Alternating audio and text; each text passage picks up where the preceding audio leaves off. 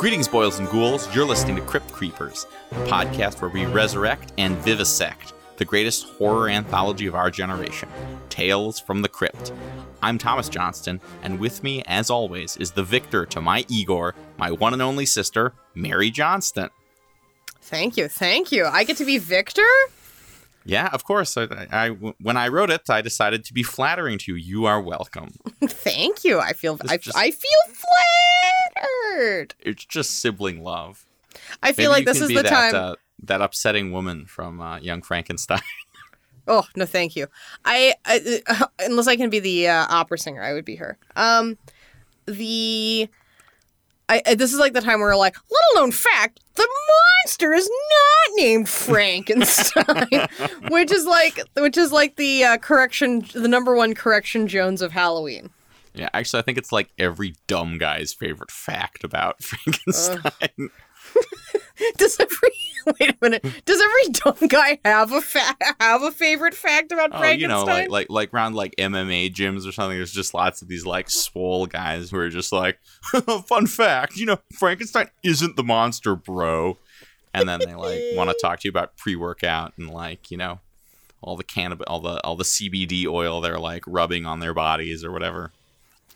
So effortlessly sliding topics here. So, of course, this episode is about a well, what's the politically correct term for carny? It's about a carnival worker who dies and is resurrected. He's a sideshow act. Carnival worker makes it sound like he's like carrying around the rusty buckets of bolts that they forgot to attach to the roller coaster. He's the guy who schleps around the corn dog oil or something. he's the man who is fully blind who's like, and I'll build the roly coasters. Yeah. No, of course. But when you think about these sorts of things, I think not many people have carnival experiences that are exactly like the one portrayed in the story we will be reviewing tonight, mostly because I don't know that it actually exists or ever existed. But certainly growing up in the great state of Texas, we did have the nearest thing I can think about was going to the rodeo. The Texas State Fair. Right. But I vividly recall the rodeo, but I do not vividly recall the Texas State Fair. Howdy, folks. I know. I think that my hot take is I think all of your Texas State Fair memories are entirely created by watching too many episodes of King of the Hill and then backfilling them in as false memories. Well, you know, that is a thing. A couple of Kavanaughs. Some people think they're abducted by aliens. You think you've gone to the Texas State Fair. I know that I've gone to the Texas State Fair. What's your main rodeo memory, Thomas? What are your magic moments from the rodeo? Oh man, I mean, like the things I vividly recall are not probably very exciting. I remember as a kid we were not allowed to like ride rides or like go into freak shows and everything. And I remember like, this must be like the tail end of when you could have this stuff. Maybe not. Like there definitely were freak shows where it was like, come in and see the amazing fish man. And there would like be like a weird like Creature from the Black Lagoon-esque like you know, airbrushed sign up. I also definitely remember dunking booths with like clown with, as I recall it, a clown who would casually verbally abuse the people walking past. Oh, yeah. That's like part of it. That's so you can get good and mad, so it feels good when you watch them get dunked. No one wants to see a virtuous person get dunked. Everyone wants to see an old, nasty, bad clown. Take the drink. But really, the things I remember like seeing the clowns. Yes, I remember seeing the clowns in their cages. No, I remember seeing the like the animals, the livestock in their cages. Wait, I want to go back to dunking booths for a second. Hold on. Yeah. Stop monologuing. So. And I do like the idea of the casual abuse, but you know there has to be like some sort of gentle line. If I recall correctly, these clowns were mean. Like I don't remember there being any. This is my memory. This is my childhood memory. Yeah, but he can't be like. I mean, like it's closer than being like, you're a real flat soda, pal, than it is like, hey, ugly, I hate you. No, I feel like it was like that. And probably there was homophobia because it was the past. Yeah, probably. I feel like it was more like, hey, man walking dizzy blonde. Come over here and try your rubber band arms. Here's what I definitely do remember. I remember hearing the clown saying mean stuff and, like, stuff I didn't understand, and Mom, like, hustling me the hell away from there. So, like, what do you think that clown was saying? It was Texas. Well, I think it's also time for us to reveal a deep truth about ourselves to our audience. Okay. You and I both have carny blood coursing through our veins. Wait, really? Yes. What are you talking about? Am I revealing a truth about you that you didn't previously know? We have carny blood a couple different ways. Number one, our grandma was a gypsy. A Roma. Wait, who? One of our great-great-great-great-great-grandmas was, on our mother's side, was a Roma. So, like, the ultimate of carny folk. And then our great Uncle John one day, living in Cleveland, Ohio, hopped on his bicycle, which had no brakes, fixie for life, and biked all the way down to Florida to be the guy who fixed games at carnivals so they're not winnable. Wait, I thought he was a house painter. He was that too, and an alcoholic. But turns out none of those things are mutually exclusive to being a carnival worker. In fact, I think they quite help. Mary, we're going to get so many angry emails. Do you think that... People are going to be like, dear Crypt Creepers, you have slandered the good name of carnival ride operators for the last time. I come from a proud lineage of merry-go-round assemblers. You know what I would say? So do we. All right. Bum bum bum bum bum bum bum bum bum bum bum bum.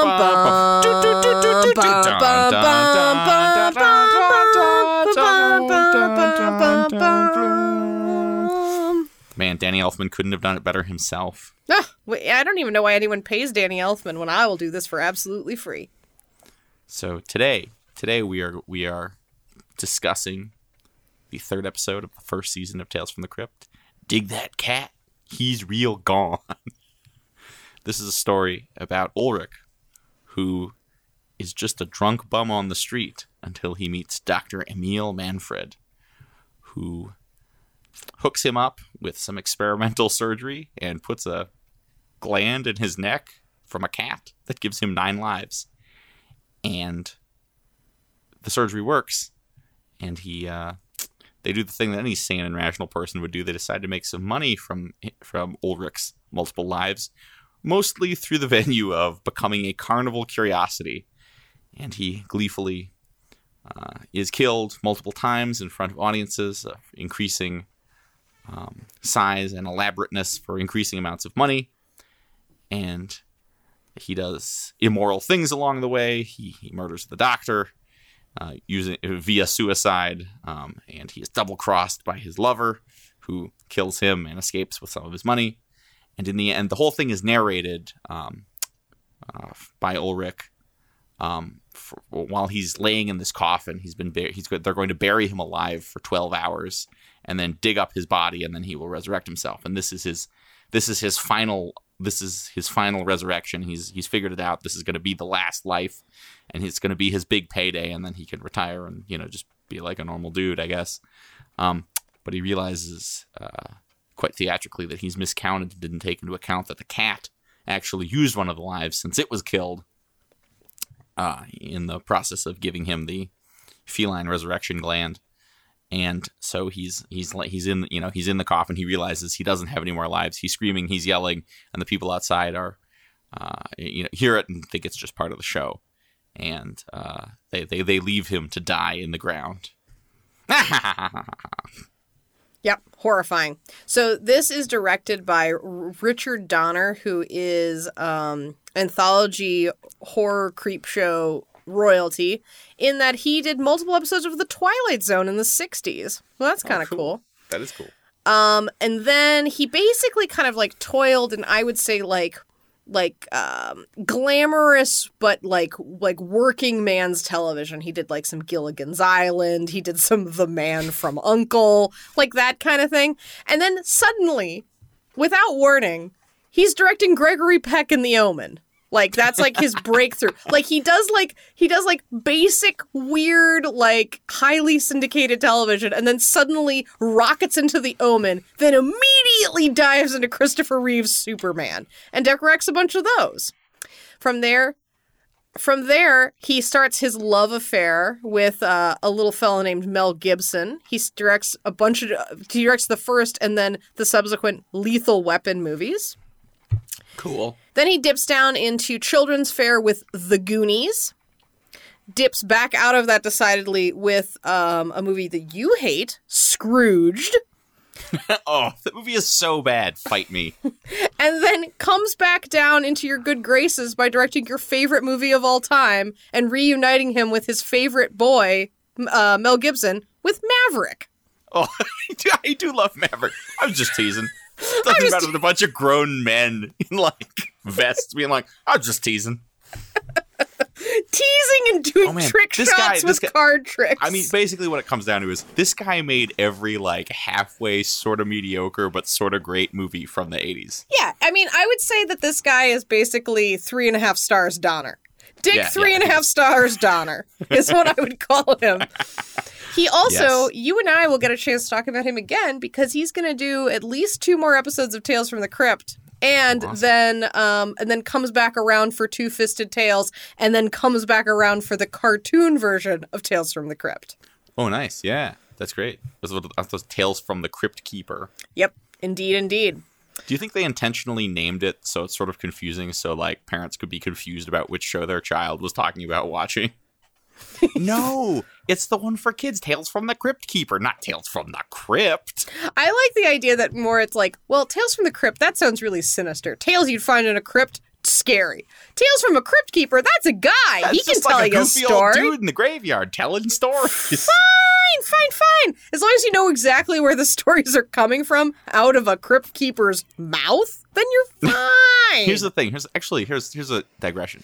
So when you watch this show, do you feel like, does the Crypt Keeper, is he like writing and making these stories up? Is he just reading them out of that weird book he has? Who authored these stories? Is he like, hey, you're in my crypt. How about I read you some stories? Well, I think it is that, but I think it's almost like a Walter Cronkite sort of thing. He is driven to deliver the news from the crypt. What is, what was, dig that cat. He's real gone. he ends. Yeah, I mean, like he decided to mix it up though and deliver puns as opposed to good night and good luck. he's like the voice of a creepy generation. I don't know. he's getting the people where they need to go. So then we have Joe. I'm so sorry. I'm about to butcher your last name, but it's too funny to butcher it in this way. Pantoliano. I think it's like Pantoliano or something. Pantoliano. Joe Pantoliano as Ulrich, who he's probably the most famous for times where he was being extraordinarily weaselly in the proximity of Carrie Ann Moss.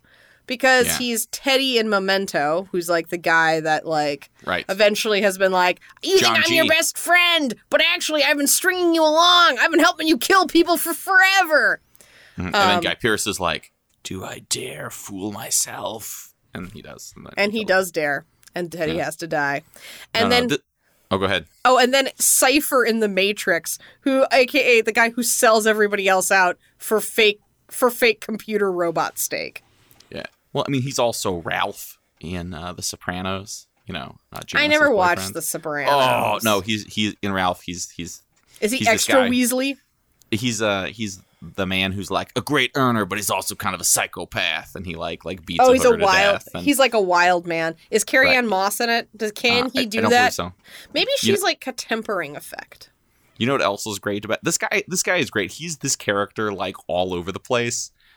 He's also in Bound. He's Jennifer Tilly's boyfriend in the Wachowski sibling film. Bound, the one where Jennifer Tilly and Gina Gershon, the B-movie queen, are at least bisexual lovers, and try to like double cross the mob. You ever seen this movie? I've never seen this movie. Oh. That sounds wild. Yeah, we got to see it. It is so wild. A couple of siblings watching a movie made by another couple of deeply erotic lesbian movie. Yes, but made by another couple of siblings. This movie came out in like 1996. So let's just say that like whenever I could watch it on like Starz or Bravo or not Bravo, on like Starz or whatever cut rate movie plan package we had, it was definitely like, yes. Wow. Hi, Mom and Dad. Yeah. So and then we have the guy who I think basically steals the show in this. Mm-hmm. Robert Wool, who's the carnival barker, simply known as Barker. And this guy... Do you think that's his name?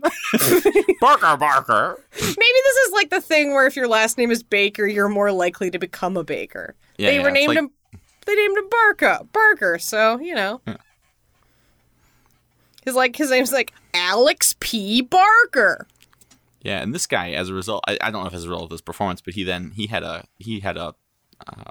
relatively long running sort of sitcom called Arliss, where he's a sports agent that ran on HBO sort of after this in like the early days, sort of pre-Sopranos, post-TFTC of HBO. For more mainstream audience also, he's Alexander Knox, who's like the obnoxious journalist who's like, I've heard Batman drinks blood in the 1989 Batman, which means that he was like doing that at the same time that he was making Tales from the Crypt, which must have been like a bizarre experience. Yeah. This guy is great. This guy is like a weird. He's sort of like if Penn Jillette, and this is going out to all you Houston, Texas art fans, and Mark Kistler of the Draw Squad made love and had a baby. They would be Robert Wool as Barker. I would agree with that. That's a compliment. Not the Penn Jillette part, but and then bless you, Thomas. You were the one who discovered this. Would you like to tell people about Michael Bauer? Sure. So Michael Bauer is in this episode, of course, well known to everyone. He plays Junior. He is a child actor, and he was Donkey Lips in Salute Your Shorts. That's actually kind of the great thing. I don't know, obviously there are like plenty of child actors, but I feel like if you're a kid actor, you're more likely to be like kind of like in a Dick Donner situation where you're kind of in a little bit of everything. Like Salute Your Shorts, Tales from the Crypt, whatever. Whatever. Yes. Do you like that I'm insisting on calling Richard Donner Dick Donner? It's more casual. I think he probably would appreciate it. Dick Donner, friend of the show. Unless Mr. Richard Donner, unless you don't appreciate it, feel free to direct all angry emails to my sister, and we would. Are be you happy. More of a we rich? Would, we would love to have you on an episode, sir. Respectfully, sir, Mr. Richard, Mr. Donner. Oh man. Make Mr. sure Dick. Make sure you don't get pink eye while you're up there. He might be a rich Donner. Yeah. A rich Dick Donner. That seems like especially likely considering he was attached to the Goonies. Mm-hmm. Yeah. But yeah, so this is an interesting kind of grab bag of people, which I think is like very very much what we're finding with Tales from the Crypt. You have kind of these sort of like unbelievably kind of famous people doing stuff that they wouldn't normally ever get a chance to do, which is make like a weird little campy short that could be expanded into a Lifetime original movie if it contained a molesting principal and a single mother. Yeah, I would say that of the episodes we've watched so far, this is obviously the goofiest. Like this is literally cartoonish in the energy that it has. The characters, right? So Ulrich is the character that Joe Pantoliano is in every movie that he's ever been in, where he's just sort of a dickish, vaguely Italian, weaselly man. The Barker is over the top. He has increasingly bizarre facial hair and crazy clothing throughout, and it has that sort of roll up kind of fast patter. I like it when he talks to the sailor and he's like, a man of the sea, step up here, Admiral, come on. And then when the guy doesn't have the money to pay to shoot Ulrich with a crossbow, he's like, take a hike, Popeye. I did like that he called him anchor or whatever he says. Yeah. There are a couple of the characters actually. It's sort of weird. This is like the first episode that really isn't just sort of a one-man show. Ulrich's girlfriend, Coralie, is a sort of what do you call these people? She's like a magician's assistant or like a showgirl. She's a lovely assistant. Yeah. And she has this impossible sort of helium voice, and they go out of the way to make her seem really dumb. At one point, she means to pull out a knife, but she pulls out a comb. At another point, she can't read they're raffling off a chance to electrocute Ulrich to death, and she can't read the numbers off the card correctly. That was pretty wild. I mean, maybe she just can't see very well. Because she did seem to have savvy and flair when she was paying off that cop who was like, "You can't just take control of this guy's body." So a reoccurring joke or bit and problem with this is Ulrich will die, right, for entertainment. And then apparently this whole group will just kind of wait around a couple hours while he waits to regenerate. And sometimes the authorities are called by who I do not know. And they show up and they do not want to let Ulrich do that because they think he is dead. So there's a scene where Coralie has to pay off a cop who looks every bit sort of like a doofy Bobo. Oh man, what's his name? And this is not even important, but I just like where she's like, where the cop's like, "This is more than my whole year's salary," and she's like, "You're welcome." Yeah. You're welcome.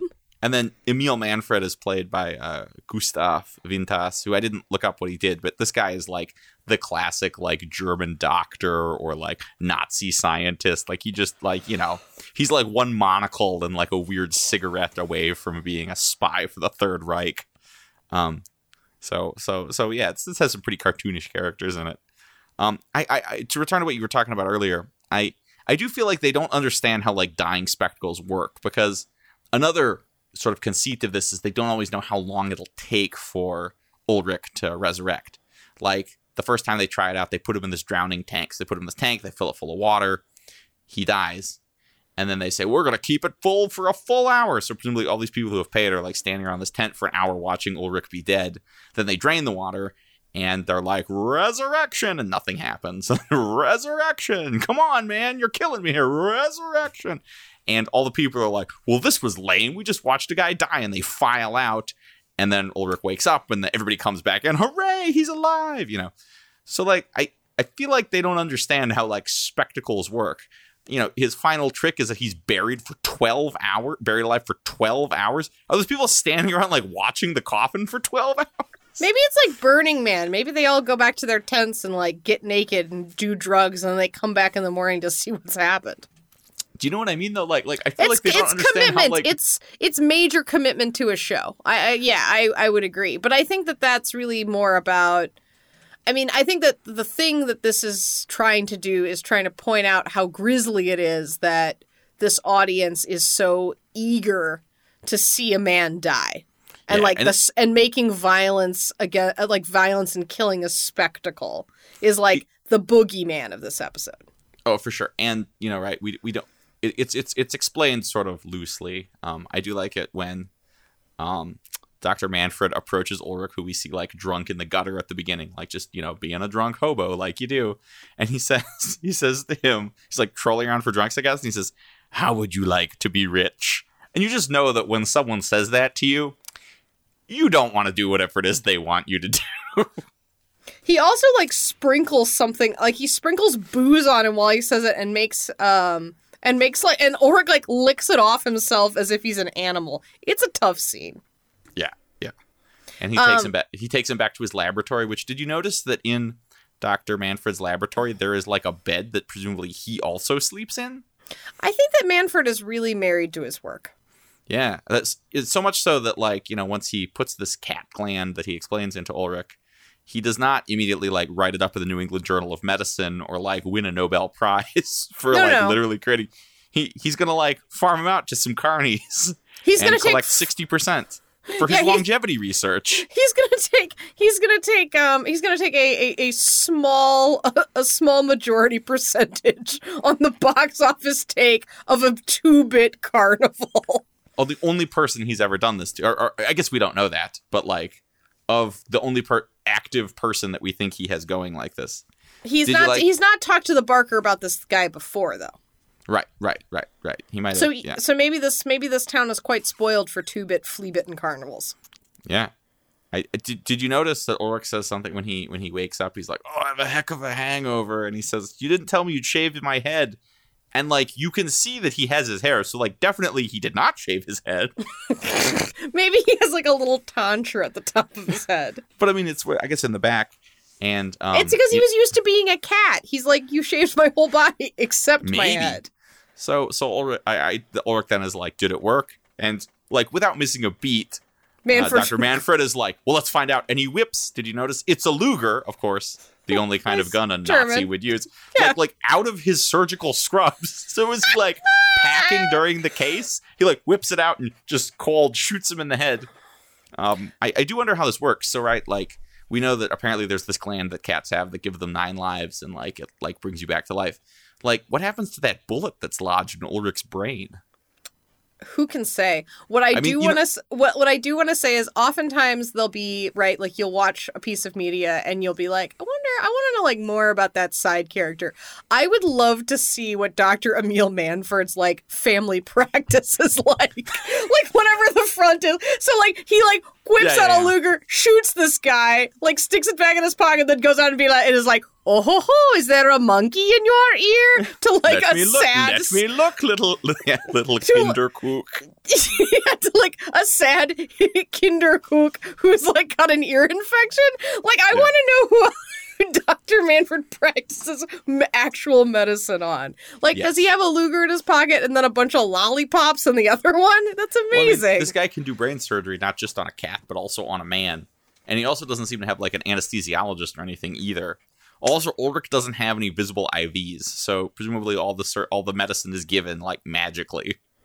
Well, maybe he's like quite advanced, or I mean, like what he also lives in his own OR, also next to those racks of like beakers and stuff. So like, I think Emil Manfred might be on some like rough times. He's committed to his work. That doesn't mean. I mean, maybe he's got a lot of alimony payments, and he's got like 4 divorces and like a Maserati and Hawk or something. Yeah. Yeah. Although we see him, they drive he drives like a Volvo or something. I mean, he's got kids. I think. You that's think so? He's like, if you like open up his fridge, it's like full of cat glands, and then also like a big bag of orange slices for when he picks up his little child from soccer. Of course, yeah, maybe. I will say though that they are quite good at coming up with ways to entertain you with watching Yorick die. Yeah, I agree. Did you also like all the goofy shaped wipes they do? Like they'll do like a wipe and it's a star shape and like a swirl and stuff like that. I noticed that. I think that Dick Donner was really having some fun in the editing room. I would say this: Dick Donner was having fun in the editing room, but this one does not look. This is the least cinematic looking of the ones we've seen before. Like this definitely just looks like a goofy episode of a TV show. Like he's really using his Gilligan's Island. I mean, it looks better than that, but this is the least cinematic I think of the ones we've seen so far. Would you agree? I would agree with that. I think that, but I think it also kind of plays into, there is an element of Tales from the Crypt that almost exists within, it's like the whole episode takes place in the opening credits of The Outer Limits. Like, it's just sort of, like, misty and, like, nebulous and, like, time isn't really real and places aren't really real. Yeah. It's a little bit surreal, but, like, not in a way that's upsetting. It's just kind of – it's surreal in the same way that, like, it takes place in a carnival and there's mist so we don't have to show things. There's only, like, 3 sets. And... Yeah, exactly. So I think that's – and actually I think that's kind of bread and butter for you know, these anthology series because they can't – you know, they can't, like – really go all out. So there is a lot of mist being thrown around, but it kind of lives in this like floaty place of like fantastical mid-century that never existed, right? Like sneaking under carnival tents and stuff. And then tampering that with like a big old jute of like late 80s, early 90s grit and excess where like, you know. Yeah, no, definitely. This seems to exist. This really speaks to that weird, like, doubly retro thing where it's, like, clearly of the 80s, but also is, like, clearly of the 50s where, like, you know, carnivals and carnival barkers are still, like, does this posit some sort of alternate reality where carnivals are still, like, a major form of entertainment? Like, Also, like, there can be, like, a sailor who's just wandering around in his sailing fatigues. And you don't get in trouble for disrespecting the troops by calling him Admiral and Popeye. Is it disrespectful to call a Navy man Popeye? I don't know. Let's find out. Let's not. Do you like that we learned that Ulrich's penis has a name? Do you remember that? Mr. Friendly, which I feel like was like a common thing in the 90s, no?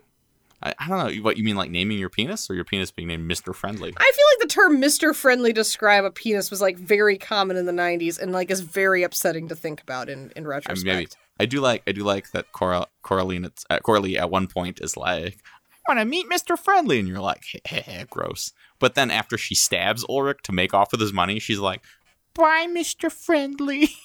I mean, Coralie's no fool. Mary, she is a fool. She is shown to be foolish and of low IQ. Also, she decides to murder a man who she knows can come back from the dead. He doesn't catch her, though. I know. Which also kind of doesn't make sense. Like, if you wanted to go, like, real creepy Tales from the Crypt, he could, like, exact terrible revenge on her. She knifes him, and he's dead for, like, 15 seconds. Yeah. Well, resurrection. You know, it worked. She got away with, like, all of his tens of thousands of dollars. $60,000. Which I looked up. I put it one of those, like, inflation calculators. That's like $120,000. Yeah, I mean, which is not, nothing to sneeze at. But I would like to say that I'm not sure that I would bank my entire life on that money. I also think it's kind of funny that, like, the ways that he's killed. So the first time he is shot by Dr. Manfred in his lab. Then he is drowned in a drowning tank. It's clear. Okay. Then he is hung. Do you think he yelled? Or pardon me, he is hanged. Do you think he yelled personal comments at someone before he got put in that murderous dunking booth?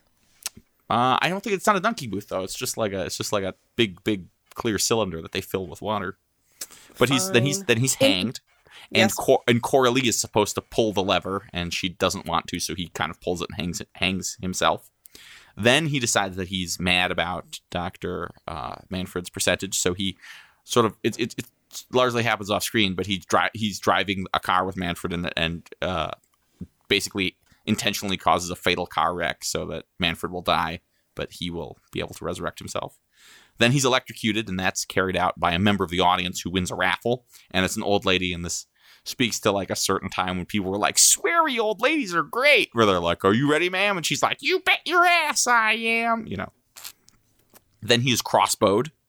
He is shot by the audience members who are paying $1,000 for a chance to shoot at him with a crossbow. Then Coralie knifes him, and then at last he is buried alive. So by my count, that is 8 distinct deaths.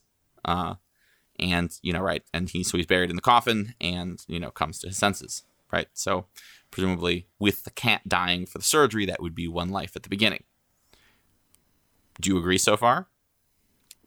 Yes, but I feel like I'm like watching you play a game of counting, three-card Monty. Here's the deal. So you get 9 lives. So a cat has 9 lives, which means a cat has 8 resurrections, right? So this is 7 resurrections, 8 from the buried. The cat didn't come back from the dead, so it didn't get resurrected.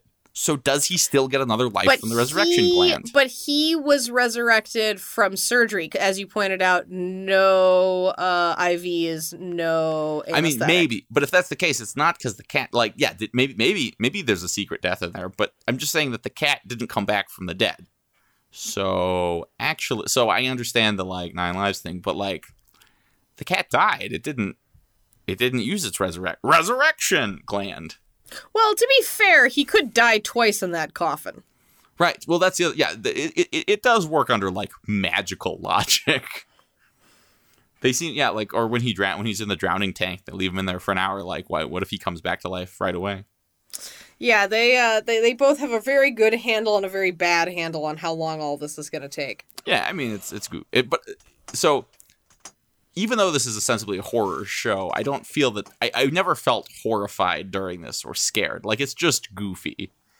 A lot of Tales from the Crypt. I mean, I think that the thing we're supposed to, I think that the true horror is the horror within, which is, Yeah, all these people, increasingly larger and larger crowds, like, want to take a more and more active role. They kind of lose that with the Buried Alive, because I like the escalation of, like, it goes from being like one of you random people will kill him in an indirect way to like one of you gets to kill him directly, and that. But like Buried Alive doesn't really work with that. You know, that's true. I would agree with that. I mean, I think it's more of, but I think it does play nicely with kind of. So I think this is like a meta criticism about what it's like for us, the actual viewers, to watch this, right? So we get to be, we're kind of increasingly horrified to see bigger and bigger crowds who want to pay thousands of dollars. Meanwhile, you and I have paid for DVDs, and people in the past were paying for premium cable to see this as well. Sure.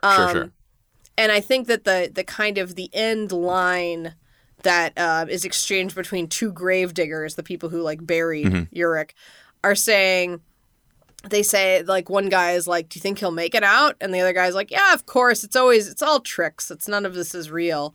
And then there's Ulrich screaming in his coffin, and they kind of, like, shrug it off, and then it goes to black. Well, I think don't they say something like, do you hear that? And he goes, it's probably just a cat. Probably just wah, wah, wah, wah, wah. Right. But I think at the end, the viewing audience is asked directly by these gravediggers, does viewing this kind of thing affect us or make us monstrous, even if it is truly tricks, which is what we know and believe about what's happening here. No, and it's very direct. I mean, at one point there's mention that, like, HBO is bankrolling some of this, you know, big elbow in the ribs. Right. Yeah. No, it's not subtle, but I do think that it is. It's kind of like a point well taken. It's an interesting casing for this ghoulish little tale. Yeah, I think. I think that's right. There is a lot of hilarious, goofy dialogue in this. Like, Ulrich says a lot of stuff where it's like, I tell you what, Doc, all this dying is killing me, you know, and all this dying's taking years off my life. Yeah. And there's the time when he gets, after he gets electrocuted, apparently it takes him an extra long time to come back to life from that. So he's actually in a morgue, and the mortician, or I guess maybe it's a pathologist, something to do an autopsy, I don't know, leans down to a different person, like a different body on a gurney, and says something like, thank you for your business. And then, like, then has, like, comedic pratfall when Ulrich comes back to life. And the Barker and Coralie and, like, it looks like the Washington Press Corps, like, busts in to take pictures of him. And a brass band. Right. Like it's It's so over the top. I do wonder, like, why didn't they use some carny trickery? Like, I get it. Like, Ulrich can come back to life. But, like, they could do, like, fake-o-mako stuff, and he just happens to have sort of a safety net, like, in case. Like you know, when they electrocute him, like, it's not... I guess, you know, right, they can't, like, dismember him or something, because presumably maybe then, like, the cat gland won't bring him back to life, you know? So, or maybe they'll bring him back to life with, like, no arm or something. You know, he doesn't want that. But they could fake some of this out and get a couple more lives out of this dude. Yeah, you would think so. I mean, I don't know. But then the story would take twice as long. We've got to rip through these. No, Mary, I want a more realistic tale where there are fake and real deaths. And trickery, and the Barker is in on it. Basically, when you think about the body mass of a cat and the body mass of a person, why would you get 9 lives? Maybe you would only get like 4.5 lives. Maybe 3 lives at most. Maybe it's a commentary. So did you notice that the Barker at the beginning has like the sad little boater hat, and then like near the crossbow death scene, which by the way, I feel like we're really burying the lead on this, because Ulrich is standing behind this cutout of a big bear, and the only hole that you can shoot him through is through his heart. And it's a heart cutout. Yeah, and he's wearing like a frolicking and pastoral setting sort of like white wide brim, like Tom Sawyer painting a fence sort of hat. It's the most, I think they spend the most time with this death, because the Barker gets to like talk to a number of people who come forward to pay $1,000 to shoot at Ulrich. That's where Donkey Lips is in there, and his dad is there, and Donkey Lips is like, I don't want to shoot the man. I don't want him. The dad's like, you got him, son. And people kill people. You got to kill a person. Some kids kill deer. You're going to kill a man. You're going to kill a man.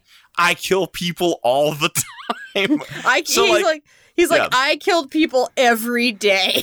Yeah. Like, so what job does he have? I mean, you could be all like, performatively woke and be like, maybe he's a corrupt police officer, but like maybe he works for the mob.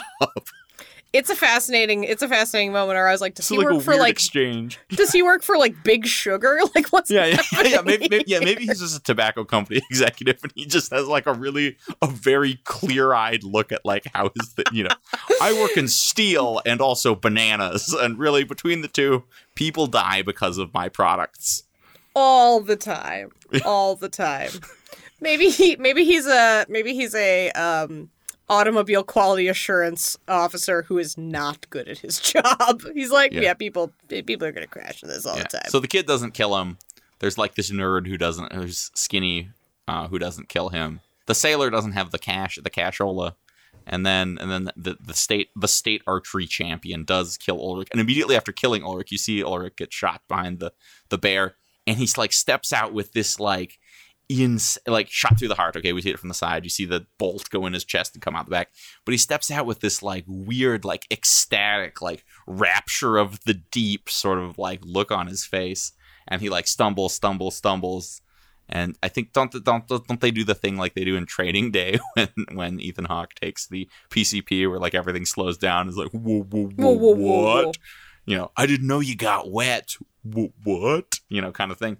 And immediately after shooting him, though, the archery champion is like, what do I get? And they pull the arrow out of him, or the crossbow bolt out of him, and give it to him. And he's like, whoa. He's real into that. That was very satisfying for him. Yeah, I think that Ulrich would not allow himself to do a fake-o death because he kind of gets off on all this.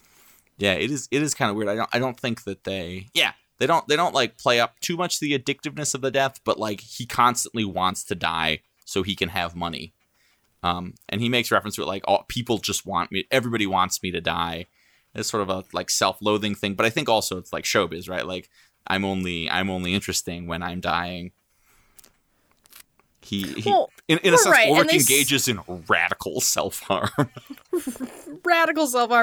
Yeah, I think that's true. I also think that it's a very heavy-handed to like start where he's literally a homeless man on the street. Yeah, like drinking himself to death. Yeah. Who will lick whiskey off of his knuckles. I kind of wondered if there was a little bit of like a you're drinking yourself into the grave kind of thing where he's replacing booze with actually dying and then resurrecting constantly.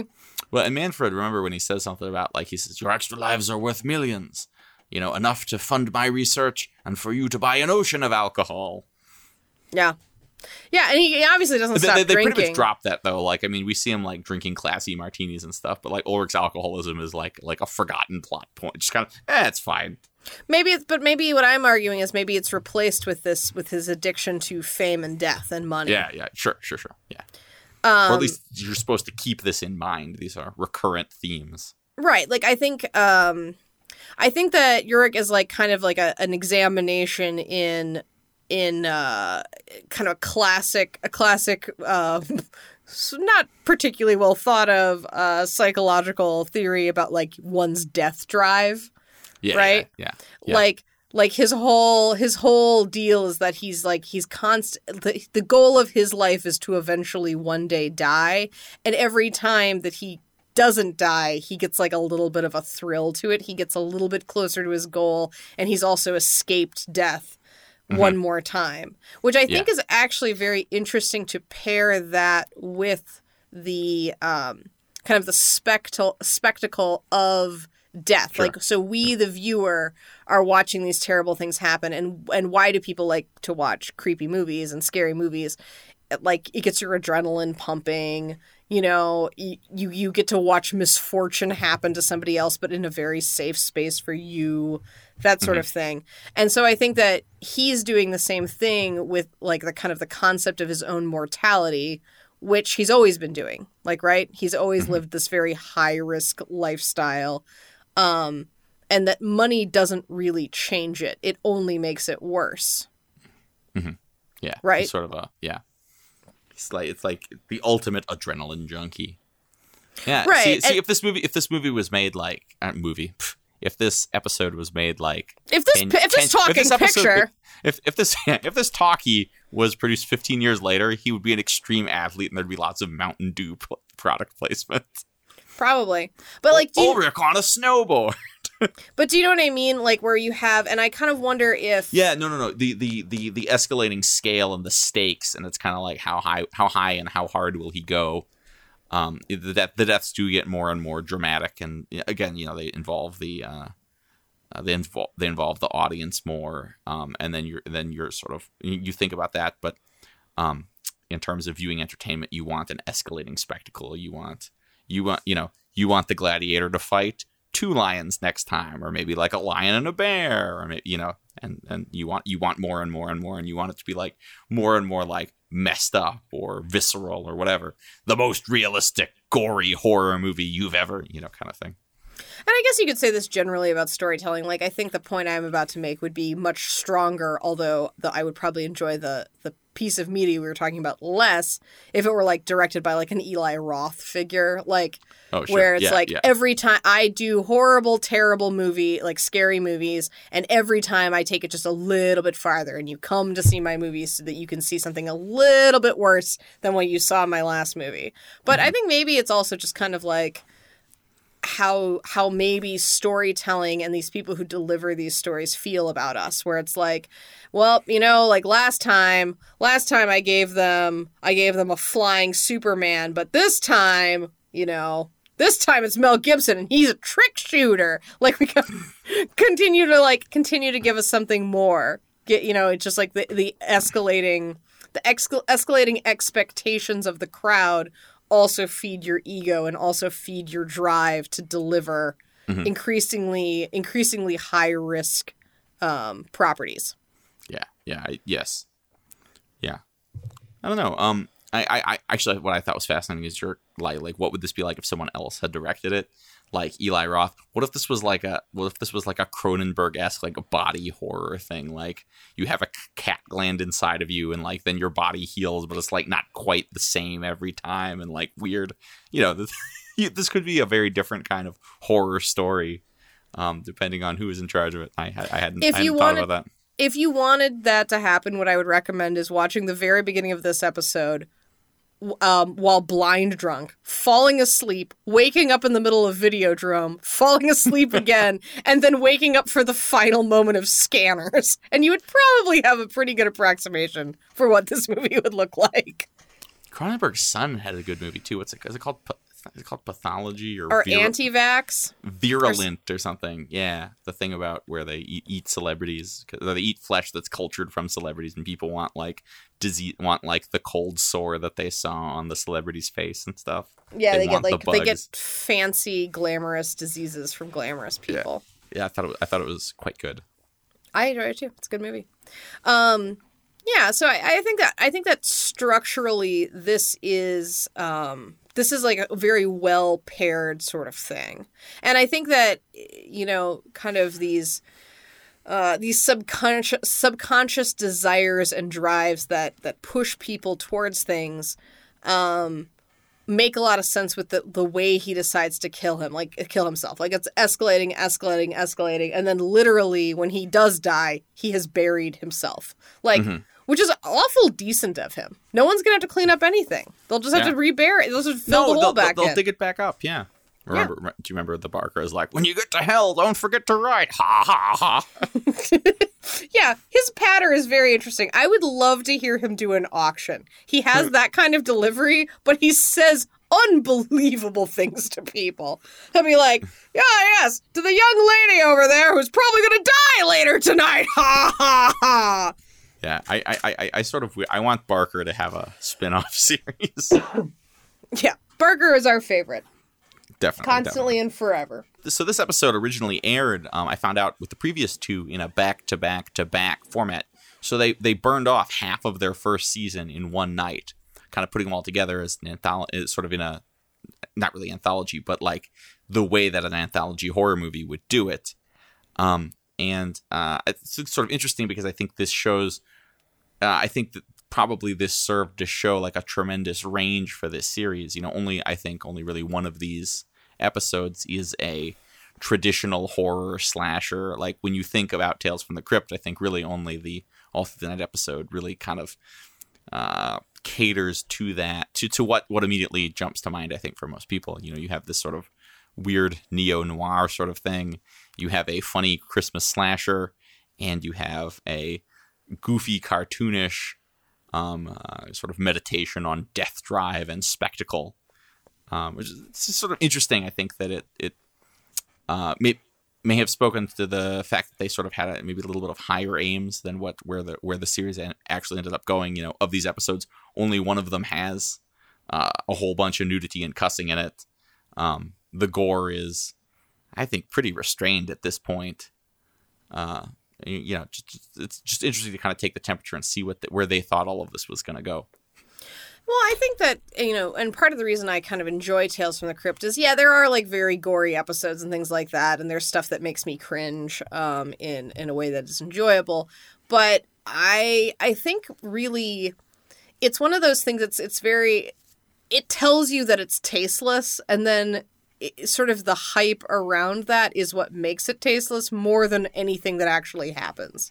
Mm-hmm. Like there is excessive nudity in a lot of these episodes, but not really. I mean, like you'll see a woman's breasts and then it moves on, right? Like it's not like kind of like the torture porn.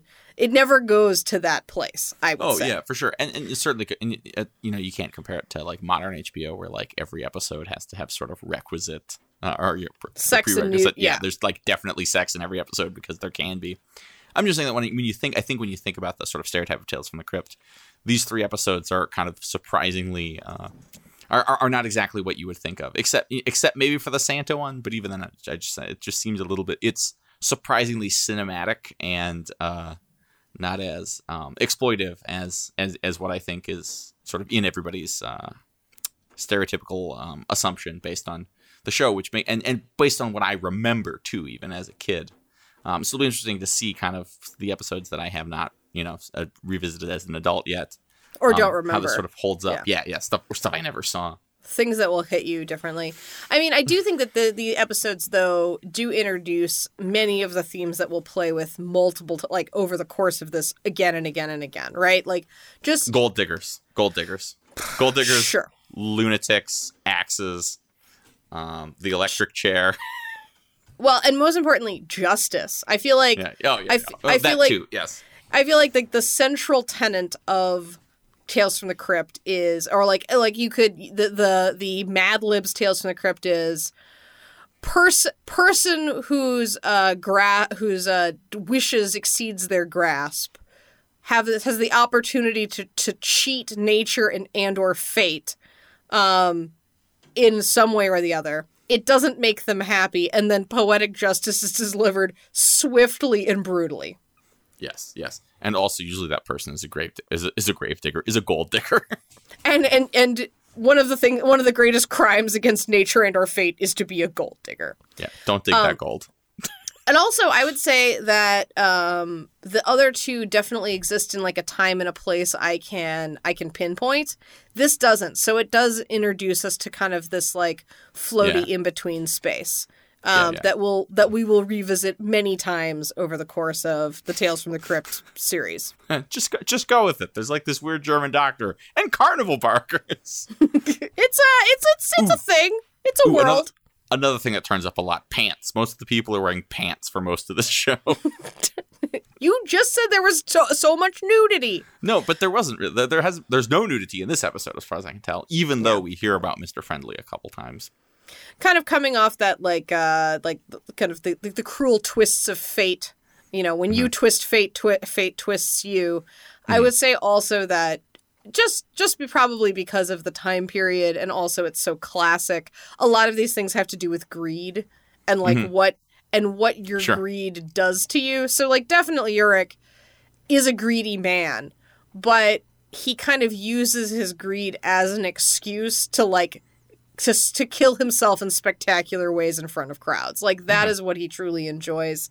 The money is almost a side note. When Coralie robs him, he doesn't go after her. He's like, I got to do one more big show. Got to use up this last life. It's almost like The Criminals, where it's like just one more job, one more big score, and then I'm out. Yeah. The money is totally beside the point, but I think that there is kind of a consistent and persistent theme in Tales from the Crypt of like mo money, mo problems. Like the more money you have, the more your true source of your unhappiness is highlighted and revealed, which for this time period makes a lot of sense.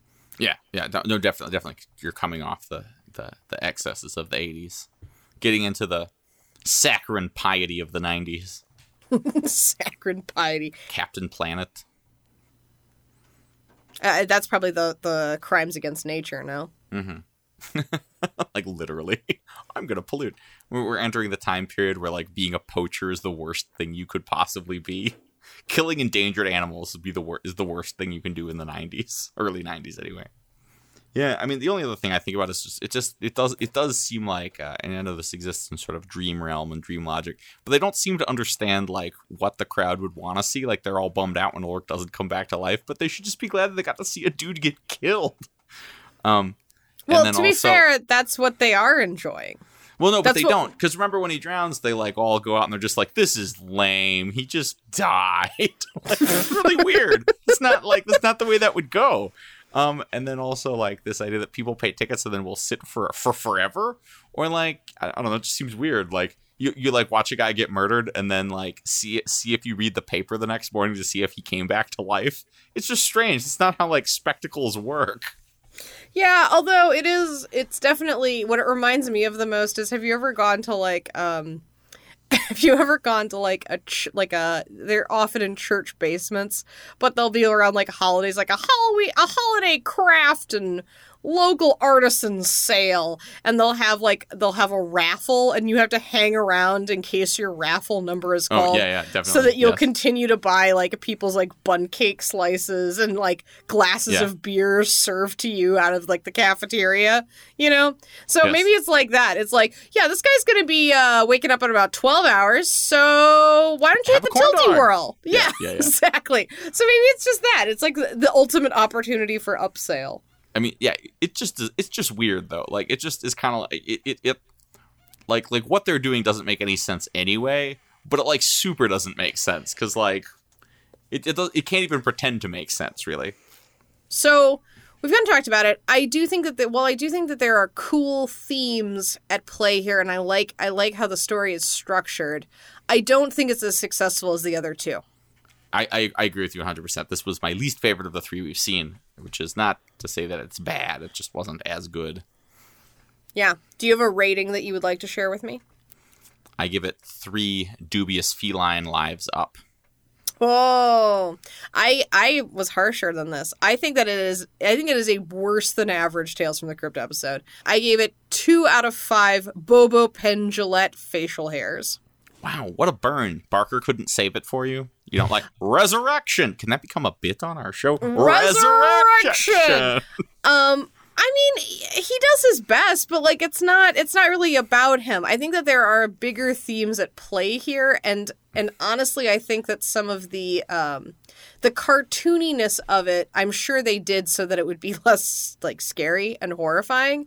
But it kind of undercuts. Yeah, it totally undercuts. It undercuts the end message. Like we should have like a final like sucker punch, like to have the gravediggers ask you, the audience, if what you think you're doing is okay.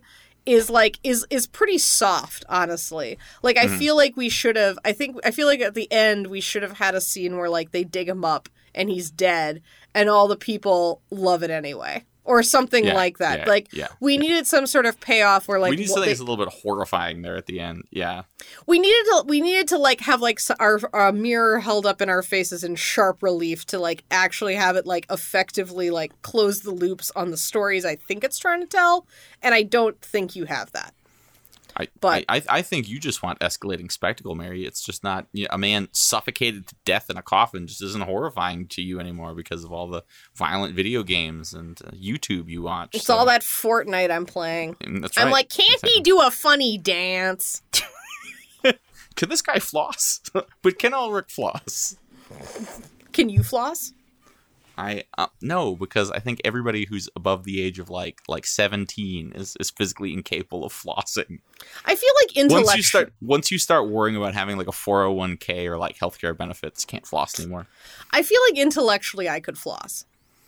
Like I know how it's done. I just don't know if I could actually do it. You know what I feel like? I feel like this would be a great little video for you to make and attach to the show notes for this episode. Me flossing, me intellectually explaining to you how to floss. No, you. I'm like attempting to floss. I'm like rock your arms side to side and then sometimes tuck the arm behind your body. Yeah, like, no, I think you should show how easy what an easy time you have doing this. I said it wouldn't be easy to do. I think Crypt Creeper Nation would love to see that. What I'm saying is that it's easy to explain, not easy to do. Yeah. Great. Well, do you want to give people a taste of what's coming up next? Absolutely, absolutely. Next time we have a blood-curdling tale which hits the TFTC triad: murder, gold diggers, and punny titles. So stay tuned for episode 4 of season 1, Only Sin Deep. Ooh. As always, you can support Tales from the Crypt, support Dick Donner, and then also support us by visiting our Amazon affiliated link and purchasing the DVDs so you can follow along this happy murder train ride. Thanks for listening to Crypt Creepers. Please check us out on Apple Podcasts, Stitcher, or the platform of your choice to subscribe, rate, and review us. Be sure to visit outrageousmechanisms.com/Crypt Creepers to see our show notes and find other excellent podcasts.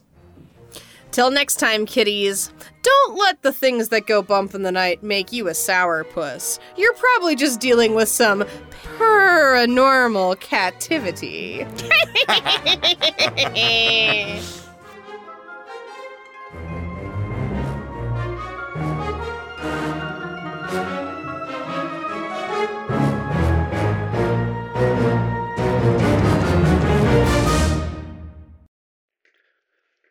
An Outrageous Mechanisms Production.